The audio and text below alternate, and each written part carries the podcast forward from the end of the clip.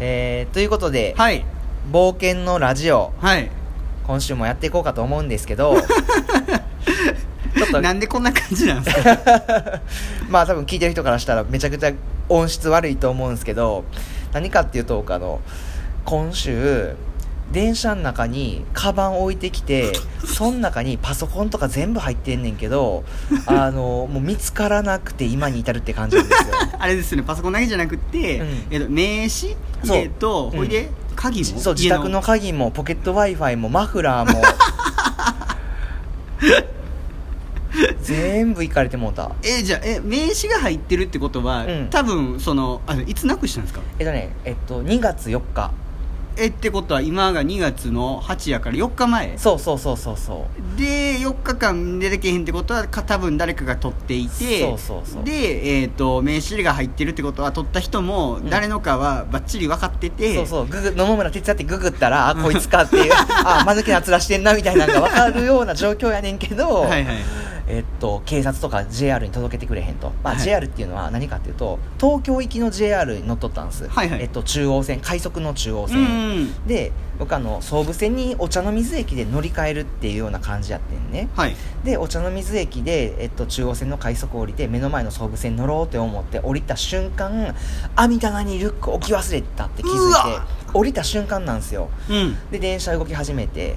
でそこにいるあの駅員さんに今の電車に網棚に置き忘れてたんですけどどうしたらいいですかって言ったらうん。15分後にうん。ここのお茶の水駅に折り返して戻ってきますと、はいはいはい。お茶の水から、えっと、神田東京終点、で終点で折り返して、えっと、神田お茶の水っていうふうに15分後戻ってくるからそれ見てくださいって言われて、うん。同じ号車の同じ網棚見たら、うん。もうなくなってると。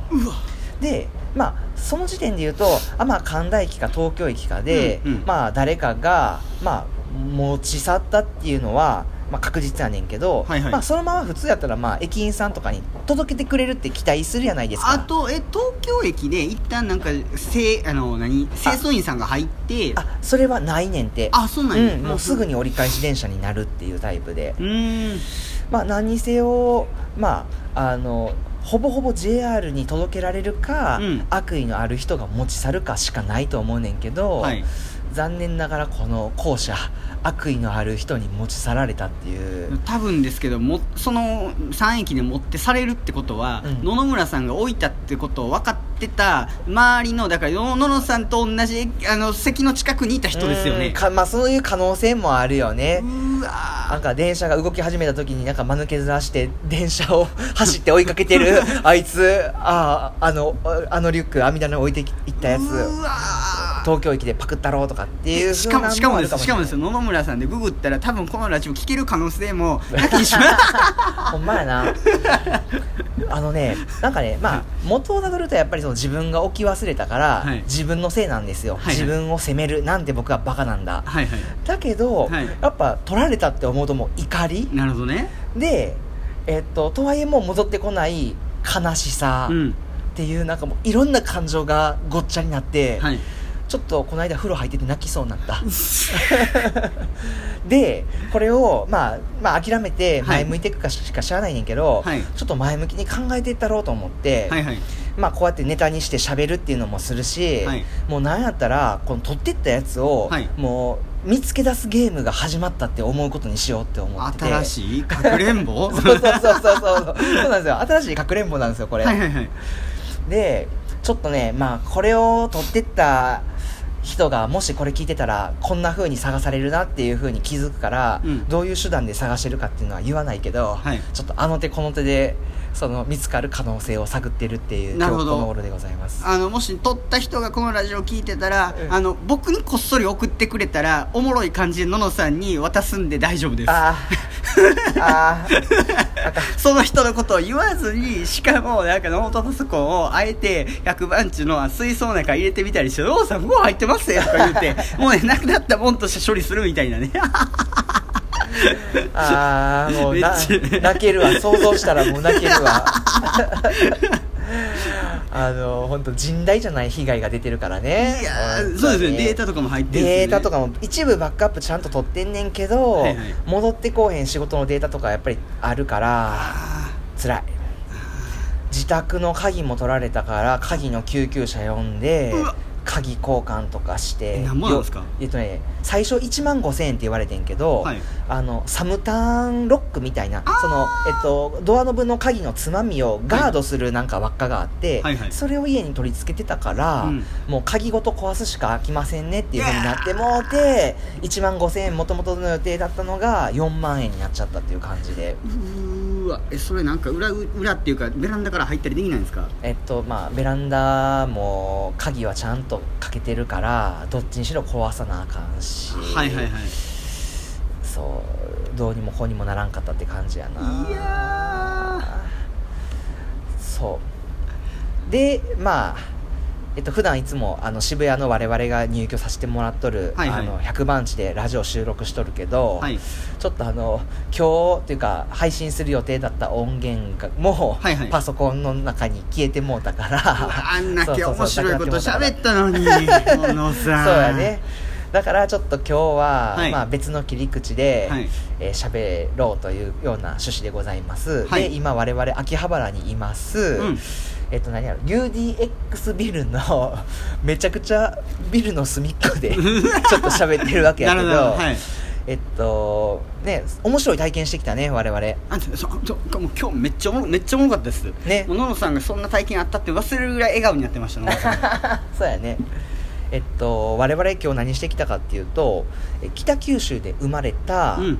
えっとテクノロジーを用いることによって誰でも侍のような体験をすることができる、うん。サッセンっていう名前の新興スポーツを体験してきたと、えっと、あれはどれぐらいの広さかな？多分5メートル ×5 メートルぐらいのフィールドの中で、はい。えっと、センサーがついた柔らかいクッションの、えっと、40センチぐらいの、えっと、チャンバラみたいなクッションの棒を持って、はいえっと、2人のプレイヤーがどっちが先に相手の体を切ることができるかっていうのを競う、ん。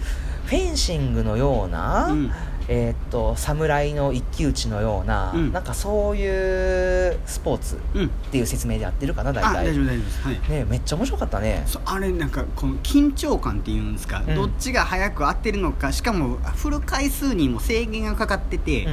1ゲームに5回しかその刀を振ることができないから、うん。相手がいつ飛び出してくるのか自分はこの1回目をいつ使ったらええのかっていうこの無言の中のやり合いっていうのがめちゃめちゃ楽しかったですそうやね。体だけじゃなくて心理的な勝負みたいなものもあったよね。ありましたありましたしかもねもうやってる時僕ののさんやった時にののさんがまたねあのズボンのチャックを開けてるんですよ。で僕は相手を動揺させようと思ってチャック開いてますよって言ってんのにののさんは開いてるって信じひんと、まあ普段の僕のこのキャラクターのせいですね全然普通にプレイしてくるし 僕は僕で逆にチャイクあチャック開いてることがおもろくってそっちに気取られてるっていう逆のなんか跳ね返しのような攻撃を食らってまして 野野さんじゃあチャック開けっぱなしでプレイしちゃダメですわほんま。なんかもう子供の喧嘩みたいな感じだったよね。チャック開いてる開いてるベイみたいなでも本当今日の体験イベントは、はいあのファミリーファミリーでもしとってねそうそうそうそうちっちゃい僕らがなんかもうレベルの程度の低い戦いをしてたらそのファミリーで来てたお父さんが思ったらめちゃめおちゃ父さんめっちゃおもろかったねねあのーお父さんがね高校の時に編み出したスポーツっていうのががまた面白かったね、はいはいはい。お互いの頭と足をどっちが先に触ることができるかっていうスポーツを昔に編み出したことのある人が なぜか、ま、巡り巡って回り回ってここのサッセンの体験会に来ていて。でその時の高校の経験が遺憾なくサッセンに発揮されるみたいな、ね、なんか手のひらを使って相手の頭を触るのか、うん。相手の足を触るのかもしくは足ならば相手の足を触っていいのか触ると勝ちっていうゲームをしていて、うん。でそれもサッセンとすごものすごく似ていて、うん。頭か下かあの体を俯瞰的に見なくちゃダメで、うん。で一本勝負っていう、えー真剣さがあって、うんうんうん。でさらにそれで鍛えたバリエーションっていうのはあのお父さんめちゃめちゃありましたよね。うんだから急にしゃがんだり転がり出したり飛んだりなんか片足で立ったり毎回プレーするごとにお父さんの攻め方が変わってくるから僕らはただただ棒にして立ち去るしかないっていう なんかもうどうしようもないこう惨敗感が残りました、そうやね。圧勝ですよねお圧父さん。勝やったねお父さん。ちょっとねチャンバラねずっと今までやってたんでめちゃめちゃ自信あったんですよ。なるほどね。でチャンバラのようにやると全然勝てなかったっていうのも、チャンバラ合戦っていうのは型を狙う。うんの他を狙っちゃいけない。あと、うん刀と刀でこうガードをするっていうのがポイントになってくるゲームなので、うんあのサーセンっていうのはガードをしても一発振ったっていうポイントが入っちゃう、えー、と振る、えーゲージが減っちゃうので、んえ。5回のうち1回減っちゃうのでガードで使えないから避けるしかない。じゃあ体を動かさないといけない。動かしてると相手のどこを狙おうっていうのがブレてしまって次の戦略が立てれないみたいな、えーことが起こるのでもう全然チャンバラの感じでいくと全く何も応用できず。なるほど。っていうのが身に持って感じましたしあのお兄さんも言ってましたよなんか過去に経験ある、えーチャンバラだったり、うん。剣道だったりっていう経験がある人ほどそこにとらわれて新しい新興スポーツっていうのには対応できないっていう面白さがある。逆に言うと、うん。出来たてだからこそ今このスポーツに馴染んでいろんな技を編み出したあのお父さんみたいに、うんうん遊んでいくような人が増えていっていってそこの先頭に立ってる人が強くなるっていう楽しさがあるんで、新しい遊びスポーツってマジで面白いなって感じました。確かに確かに。あごめんなさい。あすいません。ちょっとあの通話してました。はい。ちょっと行きますえじゃあちょっとなんか警備員さんに呼び止められちゃったんで、はい。今週はこんな感じにしましょうか。すみません。であの多分来週ははい。パソコンもちゃんと環境が設定されて、警備員さん。あの いい音質になってラジオ戻ってくると思うので、また来週も聞いてください、はい。ありがとうございます